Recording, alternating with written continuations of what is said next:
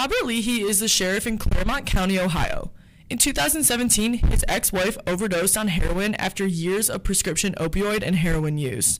As we can see here, even a law enforcement officer was not safe from the tragic effects of the opioid crisis. Ohio alone saw 2,700 deaths from opioid overdoses just in 2017. The influx of overdoses and death caused Ohio's morgues to become so full they had to resort to refrigerators on trucks to hold the bodies. From across the country, the evidence is clear. There's an opioid epidemic killing tens of thousands of people a year. Now, scientists are wondering how can prescription painkillers lead to opioid addiction? What effects do these medications have on the body? Is there any treatment for this disease? As Americans, we rely on drugs to treat any medical condition, from minor injuries and conveniences to major health diseases and disorders. Because everyone has experienced pain in some form or another, we are familiar and comfortable with pain medications such as over the counter pills and drugs used in surgeries. The recover- the revolutionary breakthrough of using opioids as pain relieving medications offered a solution to people afflicted with long term pain. Opioids are drugs with a specific chemical structure, and the use of prescriptions such as prescription drugs such as morphine, codeine, and oxycodone can cause a dependence on these drugs that spiral into using more potent opioids like heroin. The overprescription of these opioid pain medications by doctors, however, has had disastrous and life changing consequences that no one predicted. Nowadays, the opioid crisis is a household term that describes the dire situation in this country of unprecedented levels of opioid, specifically heroin, overdoses, and deaths. The opioid crisis has plagued Americans in every part of the country, and no gender, age, race, or socioeconomic status is an exception.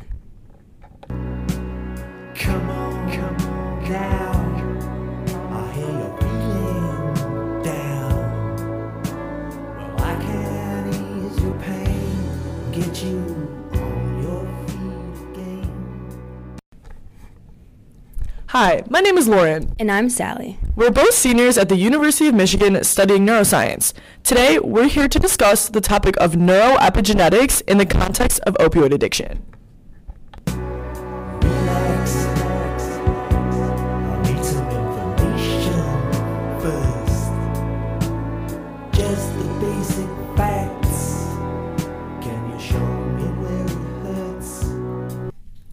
Addiction, generally, can be described as the compulsive seeking out and using of a drug or substance despite knowing the harmful consequences.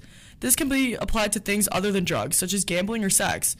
Within the brain, addiction has been associated with a chemical used by cells to talk to one another, called dopamine. In a way, we can think of chemicals as letters that cells send to each other to convey information. If you write your friend a letter and send it in the mail, the letter ends up in their mailbox. In this case, you can think of the mailbox as the receptor of the chemical message. Similarly, cells have physical receptors on their surfaces. After the letter is received, your friend can read the letter and take in the information. Similar to how a cell's receptor receives the chemical message when dopamine binds to it. Exactly. In general, dopamine acts to fine tune our feelings of motivation, which makes sense because people with addictions are very motivated to use their drug of choice, despite the consequences. The brain sees a drug as a reward, and interestingly, there's an increase in dopamine during the anticipation of a reward rather than the reward itself, indicating its role in motivation. Dopamine responses are different for everyone. Your friend on a diet may be more motivated to eat a healthy salad when looking at one than you are. Knowing that addiction is tied to motivation, this bears the question. Are, the, are, are there genes that determine each person's motivational response and subsequent likelihood for addiction? Many of you might know someone who was warned to stay away from drugs and alcohol because they have a family member with alcoholism or drug addiction. And, as they say, addiction runs in families. They're right, addiction does run in families. This is because genes are passed on between generations.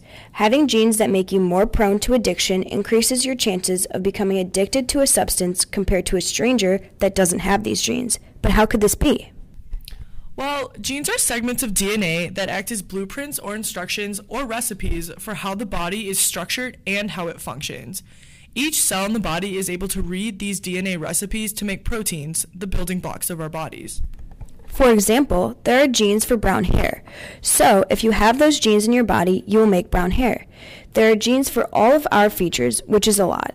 What's interesting is that every cell in the body contains all of the DNA of a person, but only reads the DNA that is necessary for that particular cell. So, an eye cell contains the entire DNA library for the whole body, but only reads the genes for eyes, which only expresses and only expresses those proteins for the eye. Now, what matters is not just what kind of gene you have, but how much this gene is turned on. This is what's studied in the field of epigenetics. Now that we better understand how DNA makes up our blueprints, we can turn our attention to the topic of epigenetics. The prefix epi is derived from the Greek language and means upon or over. So you can think of epigenetics as chemical add-ons that go on top of your DNA sequence. These epigenetic add-ons modify how your DNA will be expressed. It helps to think of the epigenome as your grandmother's cookbook, full of pages and pages of classic family recipes. The original recipes can be thought of as your DNA sequence, and these are passed down from generation to generation. However, the family members are likely to make some changes to grandma's recipes. For example, they might add extra cayenne pepper to turn up the heat in grandma's special sauce or omit the cilantro in grandma's salsa. These recipe changes are similar to each person's epigenetic modifications th- to their DNA sequence. Epigenetic changes, like the cayenne additions to grandma's recipe, have the power to turn genes on or off in our cells. One of the most common epigenetic changes is the addition of a methyl group to our DNA, called methylation. Methylation has many complex effects on genes. However, generally, the addition of a methyl group marks the gene to be turned off in the cell. Therefore, genes in the cell that are heavily methylated are not expressed by that cell. Another possible epigenetic modification is acetylation. Acetylation generally causes genes to be expressed more.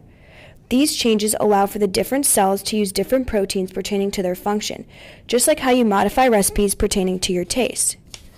For example, a cell in the skin would not need the genes that code for the liver. So, the skin cell will likely have methylation of the liver's liver, the liver cell's genes, which would allow the skin cell's machinery to ignore the genes that are not needed for its function. Why epigenetic changes get put onto our DNA sequence is not fully understood.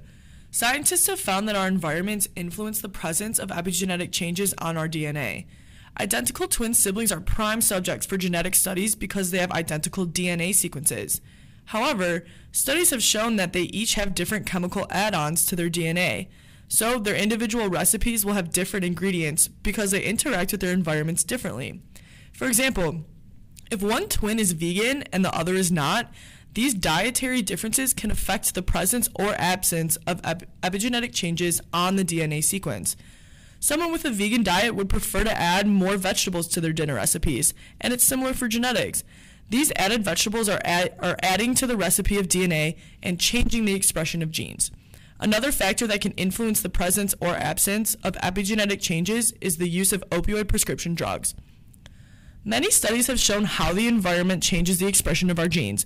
Dr. Bhushan Kapoor has reviewed these studies and summarized their evidence and conclusions. They found that a major gene involved in the study of opioid addiction is the gene for the mu opioid receptor. As a reminder, similar to a mailbox, a receptor is a protein on the surface of a cell that provides a landing spot for other chemicals, such as opioids.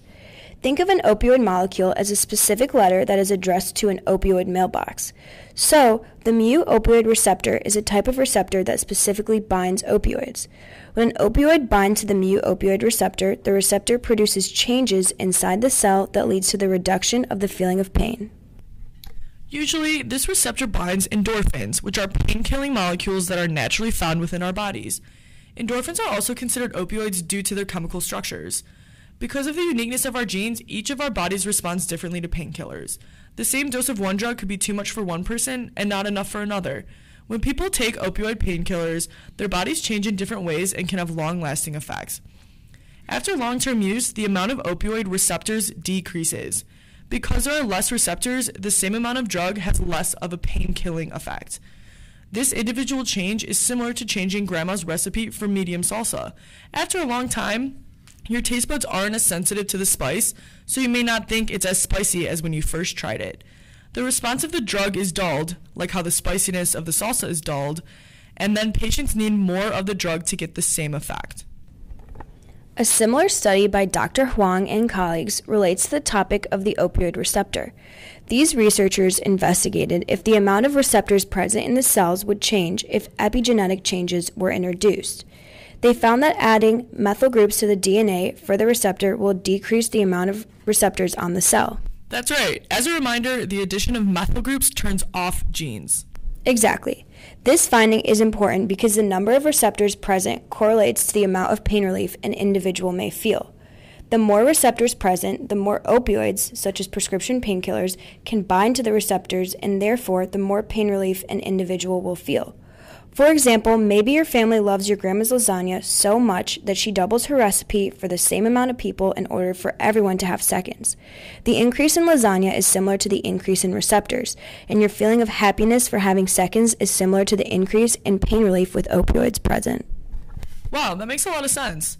Another study by the same researchers reported the finding that there is differing amounts of opioid receptors in different regions of the brains of, rat, of mice. The absence of receptors is correlated with DNA methylation. This finding shows that different regions of the brain use epigenetic changes to turn off genes that they don't need, similar to the skin cells and liver genes example explained earlier. Additionally, these researchers noted that there are many other proteins, such as MECP2, that are responsible for recognizing the methylation of DNA and facilitating the silencing of the opioid receptor gene. As we can see, the process of how epigenetic changes come about is very complex, which allows for differences between individuals to arise. Building off of previous work about the expression of opioid receptors, Dr. Diyang Liang and colleagues describe another major epigenetic alteration of taking opioids, the acetylation of the mu opioid receptor gene. As you may recall, we previously mentioned that acetylation generally causes genes to be expressed more. Taking opioids increases the amount of opioid receptors on cells through acetylation. He introduces an important enzyme called histone acetyltransferase, which is a protein essential to this process. This protein helps acetylate genes in the DNA, which increases expression of the proteins that these genes encode. When a gene for the opioid receptor is acetylated, there will be more production of the receptor. With more receptors, the drug can have a bigger effect in the brain, leading to a lot more pain relief. Dr. Liang found that when you inhibit the histone acetyltransferase protein, you get fewer opioid receptors in the brain. Again, with fewer opioid receptors on cells, this will reduce the amount of pain relief. Another effect of decreasing the amount of opioid receptors was that there is a decrease in tolerance and dependence on painkillers. This shows that an inhibitor of this process could be a treatment for opioid addictions. For example, if you're watching your weight, you might ask grandma to change her recipe to make the serving size of her lasagna smaller. This is similar to decreasing the amount of opioid receptors on the cells. While you may while you may feel hungry after decreasing the serving size for the first time, eventually you won't feel as hungry anymore. Therefore, decreasing the amount of lasagna decreases your fullness, just like decreasing the amount of receptors decreases pain relief. Our last study for today found that the epigenetic changes brought on by taking opioids could be reversed. Dr. Egervari with the Friedman Brain Institute in New York showed that opioids increase acetylation and expression of a receptor different than the opioid receptor, the glutamate receptor. Whoa, whoa, whoa. What is the glutamate receptor and how is it related to opioid addiction? Let me explain. Remember when we talked about dopamine? Well, glutamate is another chemical that allows cells in the brain to talk to each other, a different type of chemical message in a letter. When glutamate binds to its receptor or mailbox, it increases drug seeking behavior.